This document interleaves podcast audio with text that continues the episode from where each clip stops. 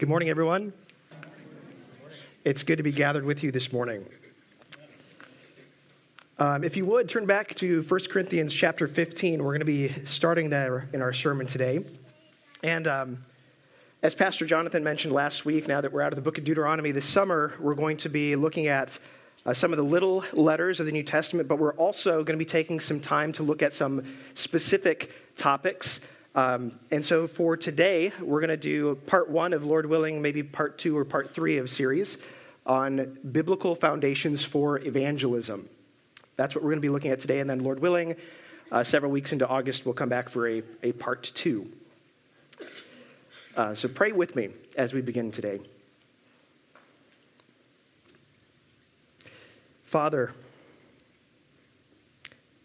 this morning as we gather as a church, I pray it would be evident to us that we of ourselves have nothing to set before each other. But I'm so thankful that we have a Father in heaven who delights to give good gifts to his children. And so this morning we ask and seek and knock that your Holy Spirit would be given to us to let us see and know Jesus Christ the more clearly through your word. That our love for you and our service to you would only increase and abound because of this time together. We pray that this would happen for your glory. In Jesus' name. Amen. Amen. Well, as we think about evangelism today, I think there's a, a lot to be um, a lot to be covered. There's a lot to be said. There's a lot happening in the professing church in America today, and I just want to set a little bit of context for us. Uh, back when I was at college, I was part of a student group where we trained students to know what the biblical gospel is, what has God taught us in His Word about how we are to go about proclaiming that to other people. And then we would go weekly out to the streets of Chicago to get into conversations with people about Jesus Christ. It was great. But one of the things that I like to do is uh, when new people would join or when a new semester started, we'd have a new group of people, I would ask them, why did they choose to come and be a part of this group? I wanted to kind of hear the reasoning and what their, where their heart was at. And one student, uh, his name was Ben, he was a senior a theology major and when it came to his time, he said, It would be a shame for me going four years through a Bible college to be able to talk about all the finer points of the gospel, being united to Christ, adopted into God's family, and yet not be able to, in a simple, clear way, tell the gospel to an unbeliever. And I really appreciated that heart, and, uh, and it was really great to see that.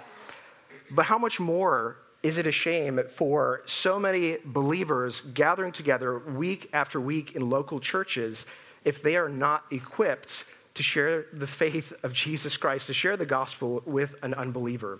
But too often, a lack of clarity about what the gospel is and what God has taught us about evangelism is the norm in the church in America today. There was a study done a few years ago uh, by the Barna Group that asked some questions about sharing your faith, and they kind of divided this up across generations. One of the things that they asked people in this study was if they agreed with certain statements. And one of the statements that they said is it is wrong to share one's personal beliefs with someone of a different faith in hopes that they will one day share the same faith. That is that's evangelism, right? That's disciple making. We're sharing our faith so that they would one day come to faith in Jesus Christ as well. So they asked people, do they agree somewhat or strongly agree with that? If you want to jump just to the next part there, this is what they kind of came up with. So if you look um, from right to left, it's elders generation, boomers, generation X, and then millennials. Second question there at the bottom, that's that question. It is wrong to share your faith. And what they saw is 20% of those surveyed in both elders and boomers agreed or strongly agreed with that statement. Then it increased in Generation X to 27%, and then in millennials, 47% agreed with that statement. Which is, we don't have time to get into all this, but it's really interesting because you see the top part of my faith means being a witness about Jesus, almost 100% across all generations. The best thing that could ha- ever happen to someone is for them to come to know Jesus, almost 100% across all generations. Then you get into things like is it wrong? It is it wrong to share one's faith? nearly one in every two millennials said they agree with that. Where's the disconnect? Now, I'm not, I'm not here to, to jump on the millennial generation. I'm just saying there is increasingly in America misunderstanding and clarity of what the gospel is and what God calls us to do with it. So that's what we're going to be looking at. Um, and I, I think it was, it was discouraging in some ways reading Christian leaders, listening to them, responding to some of this information. Um, there was not a call to more biblical instruction. Instead, there was a call to reimagine evangelism with these new generations in mind. But I believe that God has thoroughly equipped us in His Word for every good work, which includes the work of evangelism. So, Lord willing, this Sunday and again later in August, we're going to look at what I believe to be some of the foundational biblical principles for us as the church to understand about evangelism. And we're going to focus more on, again, what the Scripture teaches and less about some of the practical methods. So not, it's not going to be a six steps to leading your friend to Christ. Uh, we will hit practical things, but it's going to be more focused on the biblical instruction for us. And today we're going to look at two things. We're going to ask, what is the gospel? And what should we expect when we witness? So, 1 Corinthians 15, look at the first five verses. We read, Now I would remind you, brothers, of the gospel I preached to you which you received, in which you stand, and by which you are being saved, if you hold fast to the word that I preached to you, unless you believed in vain. For I delivered to you as of first importance what I also received that Christ died for our sins, according to the Scriptures, that he was buried, that he was raised on the third day in accordance with the Scriptures, and that he appeared to Cephas, then to the twelve. In these verses, this is just obviously the start of chapter 15 where Paul talks about the resurrection of, from the dead. And Paul is setting up that argument by uh, reminding them, giving a summary of the gospel that he preached to them when he was in Corinth. And I want to take a look at six elements of the gospel. Thank you. Uh, six elements of the gospel and evangelism in these verses today. We're going to look at uh, the message, we're going to look at the person of Christ sin and judgment, atonement, the resurrection, and the response, and look at this as a way of equipping us for understanding the biblical gospel. So let's look here at these verses. Verses 1 and 2, we read this I would remind you, brothers, of the gospel I preached to you, which you received, in which you stand, and by which you are being saved, if you hold fast to the word I preached to you, unless you believed in vain. Elsewhere in Scripture, the the gospel is called the word of the cross or the message of reconciliation. The word gospel itself means good news. Now, messages, words, news, all of that has to be communicated through language. Now, we might be saying, Great, got it. Um, why are we belaboring this point? Um, it's a good question. Really, the reason why I'm belaboring this is because so many people that I've talked to about evangelism, whether in Christian churches or in different Christian groups and gatherings, um, they'll come up and they'll, they'll tell me, well, you know what? Look, I, I don't want to be preachy. I just want people to see my life and draw them to Jesus that way. And I can certainly agree with the sentiment, and I understand where they're coming from that they don't want to be hypocritical and that they want their life to be some form of testimony to the power of Christ and the gospel. But we also have to just stop and, and say, that's not what the gospel is. And usually this is an excuse to avoid talking to people about Christ. Because let's just be, let's just be real about it. It's hard. It's hard to go up and talk to people. And so oftentimes this can be an excuse from that. But, you know, I, um, we had a, a neighbor back in St. Charles, uh, an older lady lived by herself. And uh, we didn't see her all the time, but occasionally we would you know, catch her, talk with her in the backyard, or do things. And eventually we, we got to know her, and she started to ask us for some help with things. And just small things like groceries, or putting in the window AC in the summertime, or uh, taking out the trash, or whatever it was, just little things. And over time, she began to share some things with us about her family or about her health. And so I started asking her, I said, Hey, Isabel, can I pray with you? Her name's not Isabel, by the way, but um, I said, Can I pray with you? And she welcomed that. And so over time, as, as we kept on doing this, I became convicted because I said, I just was thinking, there's no reason. She is open to talking about things. There's no reason why I have not told her the gospel. And so was praying about it, uh, praying with Rachel, praying with brothers and sisters here in uh, prayer groups. And one Sunday she called me and said, Hey, can you come over and help me with something? And I was like, I said, Yeah, sure. So I'm praying as I'm going over there because I'm just going, there's no reason for me to go there and come back and having not told her the gospel. And it wasn't anything fancy. I just finished doing what we were doing and I getting ready to leave and I just said, Hey, uh, hey Isabel, can I talk with you about something? And she said, Yeah, I mean, is, is everything okay? You're not having another baby, are you guys? And I just said, No, no, no. Okay, that's, that's not what I'm doing. I just said, Hey, um, I just said, Hey, I, I know, you know, just talking with you, I know that you're, you're lonely here. I know you have family struggles and, and health problems, but I wanted to talk with you about Jesus Christ and the hope that you can have in him. And we talked about that. And so we sat down and I was able to talk through the whole gospel with her. And she didn't put her faith in Christ right then, but the good works wasn't going to save her. I'm grateful for that opportunity, but it is the gospel that will save. So we have to come to an understanding that living a godly life is not to the exclusion of proclaiming the gospel. Telling people about Jesus Christ is actually one of the good works that God calls us to do. And a godly life provides support for that witness, it doesn't replace it. So, the gospel is a message, and to be faithful to Christ, we have to tell others. All right. So, second, the person of Christ. So, we're talking about what is the gospel? It is a message. It deals with the person of Christ. Paul says in verses 3 and 4, he says, For I delivered to you as of first importance what I also received, that Christ died for our sins.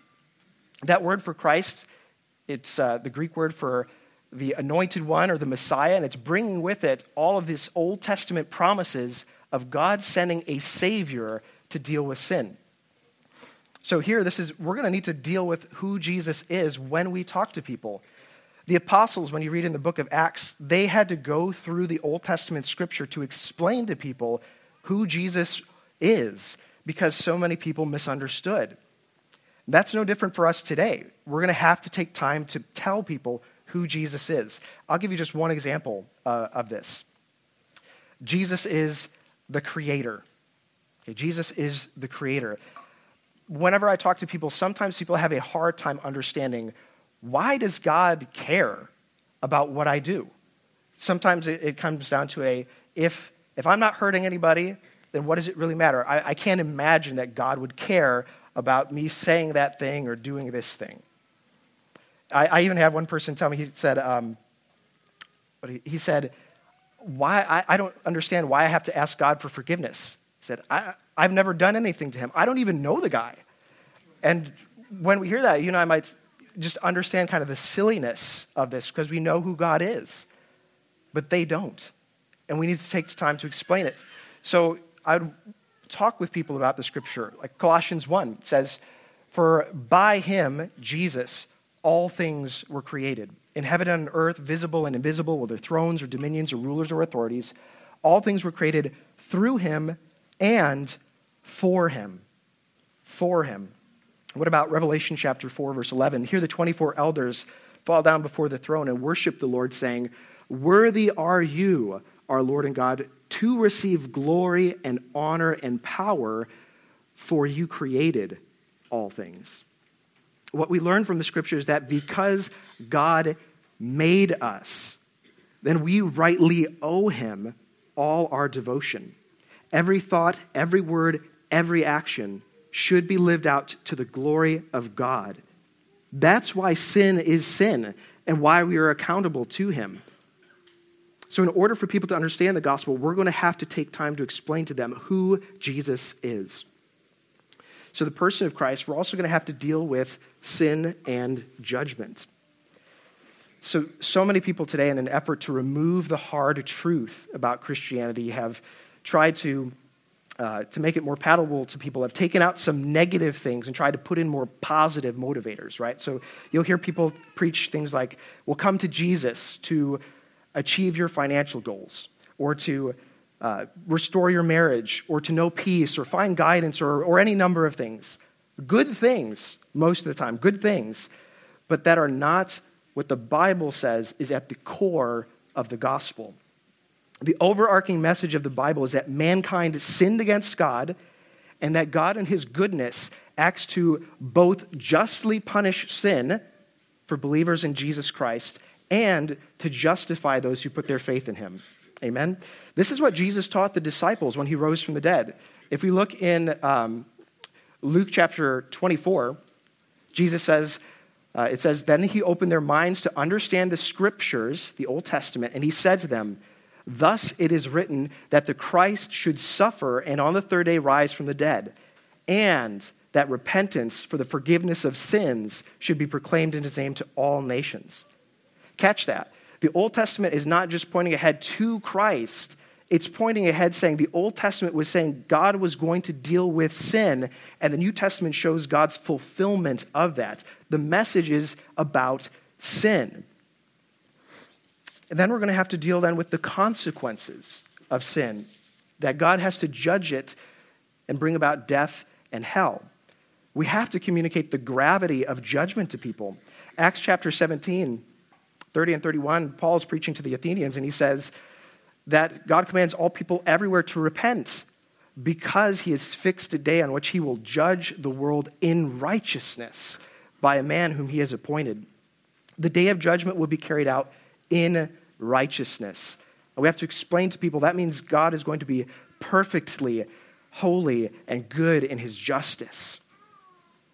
Those who have sinned will be judged and given exactly what they deserve nothing more and nothing less.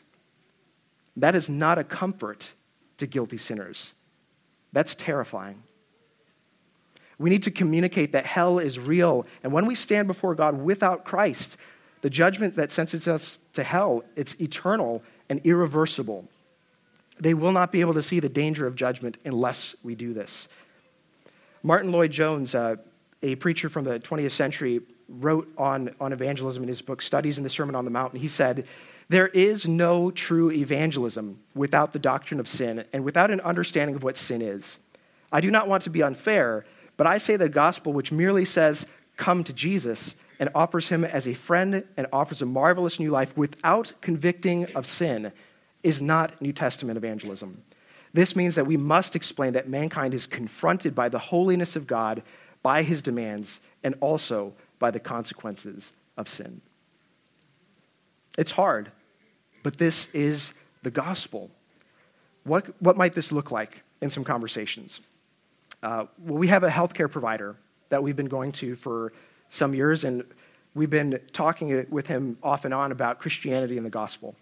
And not too long ago, Rachel was there for an appointment and was talking with him, and he asked the question. He said, uh, "Do you believe in purgatory?" And so Rachel said, No, you know, I, I don't see it in the Bible anywhere, uh, but we do see things like the thief on the cross, right? Jesus is there and he says, uh, Lord, remember me when you come into your kingdom. And Jesus replied and said, Today you will be with me in paradise right? So they're talking about this, and he says, Well, why do you think people do believe in purgatory then, if it's not there? So Rachel kind of responded saying, Well, maybe people think that, uh, like the idea that they can contribute something towards their salvation, right? If I do more good works, I get out of purgatory faster, right? So they can contribute something. And he really kind of got hung up on some of this, and he was saying, Well, really, the only thing that we can do is to just try to do more good things. That's all we really can do. And she stopped him and said, But your good deeds don't erase your sin. You're still responsible for the things that you've done. And he just kind of stepped back and said, Wow, that's really profound. And then she was able to go forward more and explain that Jesus' death is about this. Our good deeds can't take care of our sin. That's why the death of Christ is so amazing and important, because it is Him paying for our sin. So, because she took the time to explain sin and work with this and deal with it, it gave opportunity to bring a clear message of the gospel. Or, uh, I was at a bus station and I was, uh, was there. I got into a conversation with a man waiting for, for a bus and uh, just began a conversation with him. And eventually I just said, Hey, what do you think happens after we die? And he said, Well, uh, you know, I think there's probably a heaven. I said, Yeah, I, I think so too. Do you, do you believe in a hell also? He said, Yeah, probably. So I said, Well, what do you think How does God determine who goes to heaven and who goes to hell? He said, Well, I, I think they probably look, he probably looks at your life and he kind of sees what you've done and then he, he determines where to go. So I said, Do you think that you'd be good enough to go to heaven? I said, Yeah, I, I think I'm a pretty good person. So I took some time and we went through some of the Ten Commandments and just walked through and uh, went through have you ever lied? Have you ever stolen? Have you ever looked with lust? And walking through the commandments, trying to show him sin. Well, after going through four or five of them, I just said, Do you think, looking at God's standard, do you look at God's law and his holiness, do you think that you'd still go to heaven when you die? He said, Yeah, I, I still think I'd go to heaven because those things aren't that bad.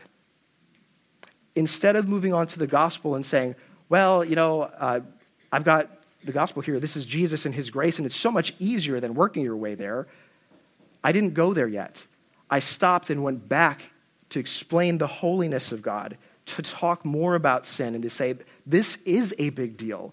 You and I might not see it that way, but to a holy God, he does. And I think we ended up briefly touching on the gospel, but most of our conversation just dealt with the person of God and our sin. And Lord willing, God will take that and use that in that person's life to draw them to a true saving faith in Jesus. But we have to deal with sin and judgment. All right, fourthly, atonement. This is where we get to the real, the, the heart of the gospel, the good news, right? Here we see that Paul says that Christ died for our sins. This is the explanation of why Christ's death matters. There's a lot of people that died 2,000 years ago. I'm not sure if you're aware of that. A lot of people died 2,000 years ago. We don't believe in them. Why Jesus? Well, because it's, it's because Christ is fully God and fully human and chose willingly to step into our place, take our sin, pay the penalty for it in our place, and to give us his righteousness. This is what Paul writes about in 2 Corinthians 5. He says, For our sake, God, he made him, Jesus, to be sin who knew no sin, so that in him we might become the righteousness of God. Peter says this in 1 Peter chapter 2. He says, He himself bore our sins in his body on the tree that we might die to sin and live to righteousness. By his wounds we have been healed. That's why Christ's death matters for us today. That's why we must believe in him. No one else has ever made atonement for sin. Only Jesus has, and that's why we must believe in him. All right. So the atonement, also the resurrection, the resurrection from the dead. Paul says that he was buried and that he was raised on the third day in accordance with the scriptures. This might seem, perhaps, for, for some, that talking about the person of Christ, the atonement, the resurrection, uh, like maybe a little bit of an ivory tower academic uh, kind of obsession with just precise theology. I can understand some of that. But it's not about that. This is about whether we proclaim a gospel that has power to save or something less than that. So uh, I remember being in a prayer group at a, a church uh, back in Chicago and praying with some, some people, and a, a wonderful sister uh, just said, Hey, I would really appreciate prayers for some family friends. We have them over all the time. They're, they're great friends. We love them dearly, but they're not Christians. And we just, we just so want them to come to know Jesus Christ. And I said, Amen, man, I'd, I'd love to pray for that. And I just asked her, Have you ever told them about the gospel? And she replied and said, Oh, yes, I've told them many times about all the good things that God has done for us. Now, we can parse that out and try and get into that. And honestly, I wish my mouth were more open to tell others about the good things that God has done in my life and in the church. But the question is will that save anyone? Are we actually telling people the message of salvation, or are we saying something less than that? That's why this is important. So, the resurrection is a crucial element. I'm just going to read some portions of 1 Corinthians 15, but this is what our faith depends on when we proclaim the gospel here. So, there are several things that are really important about the resurrection for the gospel. First, it verifies that Christ's work for sin was accomplished. Paul writes, If Christ has not been raised, your faith is futile and you are still in your sins. The resurrection is the undoing of death, it defeats our greatest enemy. Paul says the last enemy to be destroyed is death. When the perishable puts on the imperishable and the mortal puts on immortality, then shall come to pass the saying that it is written Death is swallowed up in victory. The resurrection of Christ defeats death for us, and it brings about the promise of resurrected life for believers for eternity. Paul says, But in fact, Christ has been raised from the dead, the first fruits of those who have fallen asleep. For as in Adam all die, so also in Christ shall all be made alive. It is because of him that we have a living hope through the resurrection of Jesus Christ from the dead to an inheritance incorruptible and undefiled and that does not fade away, reserved in heaven for you. The resurrection is a crucial part of the gospel message. All right, finally, what is the gospel? We have to deal with response. What do we call people to do in response to this message?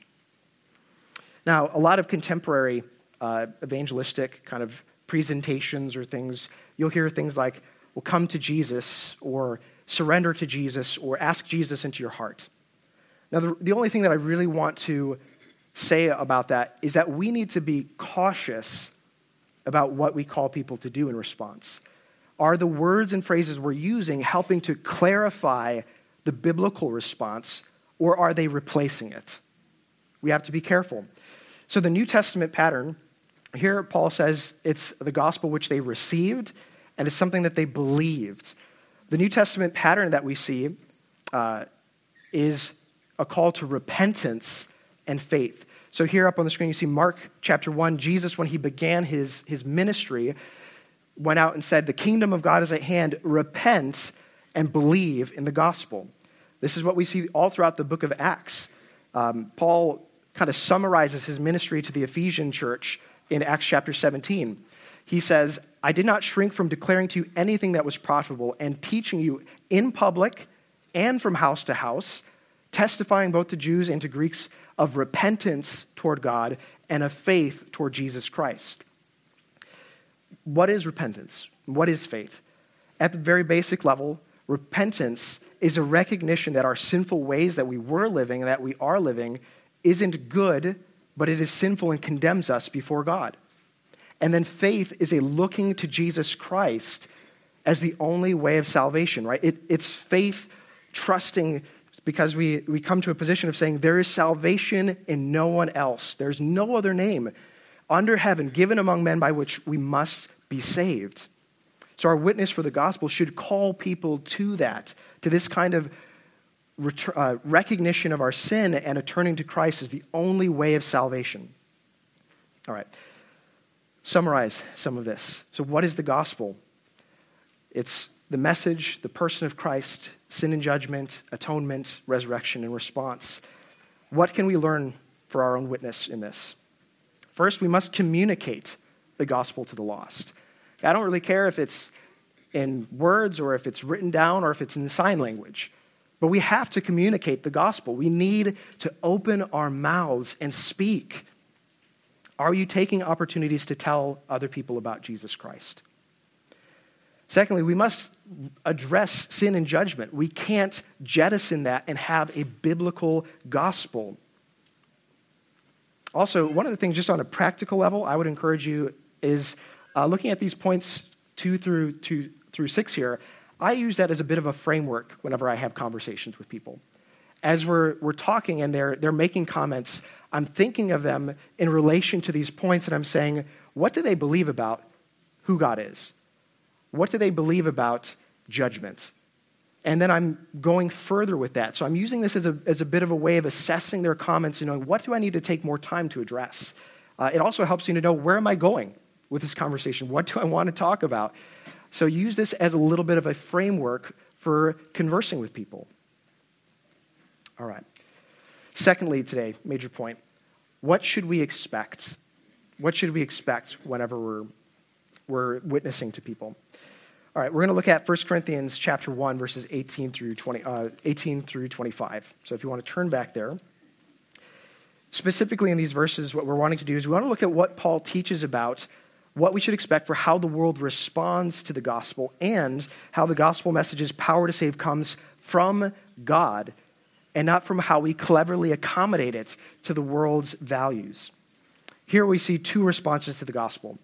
It says, For the word of the cross is folly to those who are perishing, but to those who are being saved, it is the power of God. It says, It's a stumbling block to Jews and folly to Gentiles, but to those who are called, both Jews and Greeks, Christ, the power of God and the wisdom of God. So, the first way that we see the world respond to the gospel is generally that they see the cross as foolishness. And then, second, that there will be some who believe. All right. So, we should expect first to be seen as fools for Christ.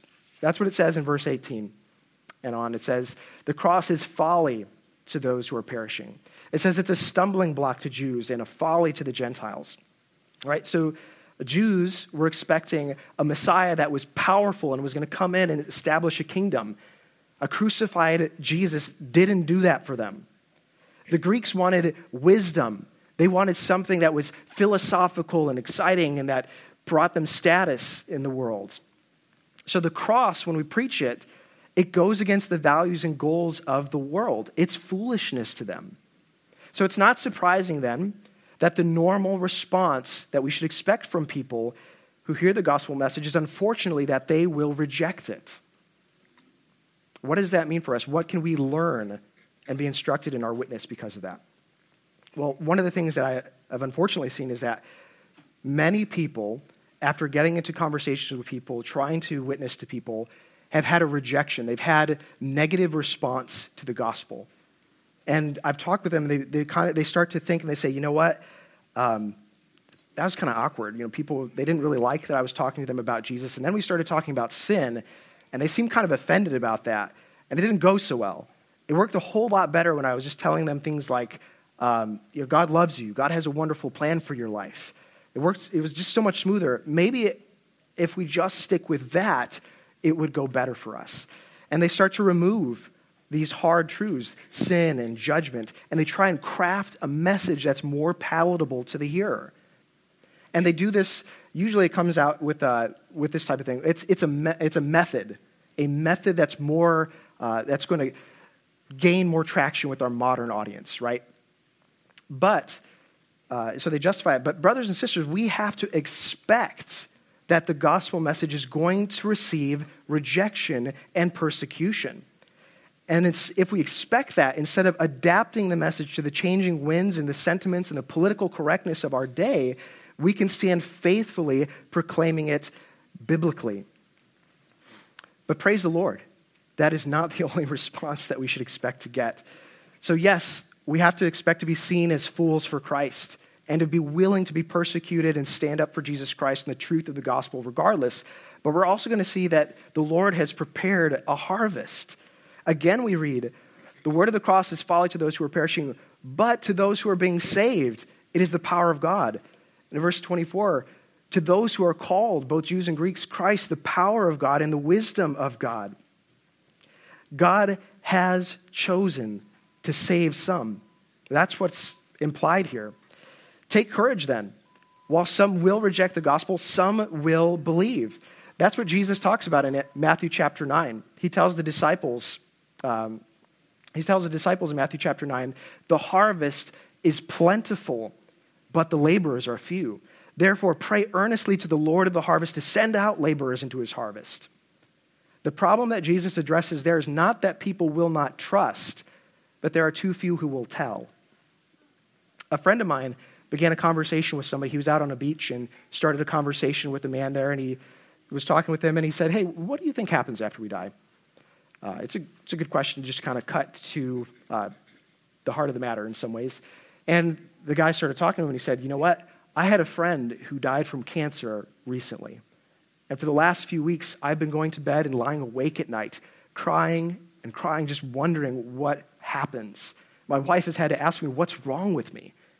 And my friend had the opportunity then to t- tell him about Jesus Christ and the work that he's done. And that man put his faith in Jesus Christ then and began gathering with a local church that Sunday. Praise the Lord. We should expect that there will be a harvest. Doesn't always happen in that first conversation.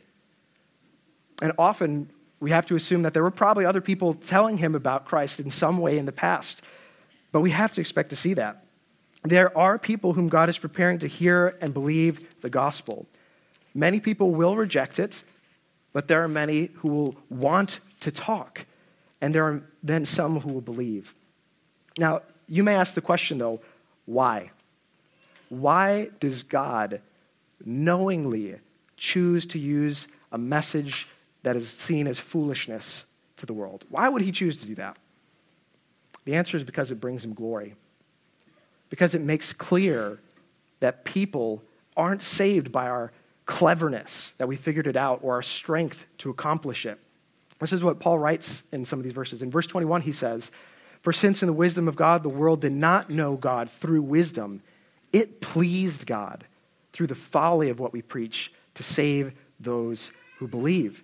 And later on uh, in this passage, he says in verses uh, 29 and to 31, he says, God does this so that no human might boast in the presence of God. So that as it is written, let the one who boasts boast in the Lord. So the folly of the gospel is actually a part of God's divine plan. And for us to try and avoid the folly of the message goes against the way God has designed this to work. How does that instruct our witness then? What can we learn from that? First, be encouraged.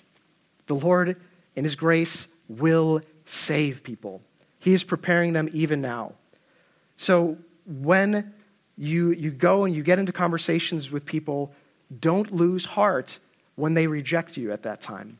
Don't lose heart. Don't be tempted to change the message to fit better. Instead, we need to be willing to be persecuted for the sake of Christ and eagerly expectant to still see a harvest. Second, then, we have to be faithful to the message. In verse 25, Paul wrote, For the foolishness of God is wiser than men, and the weakness of God is stronger than men. Do you believe that? Are we convinced that God's design here, that the gospel in itself is the power of God for salvation.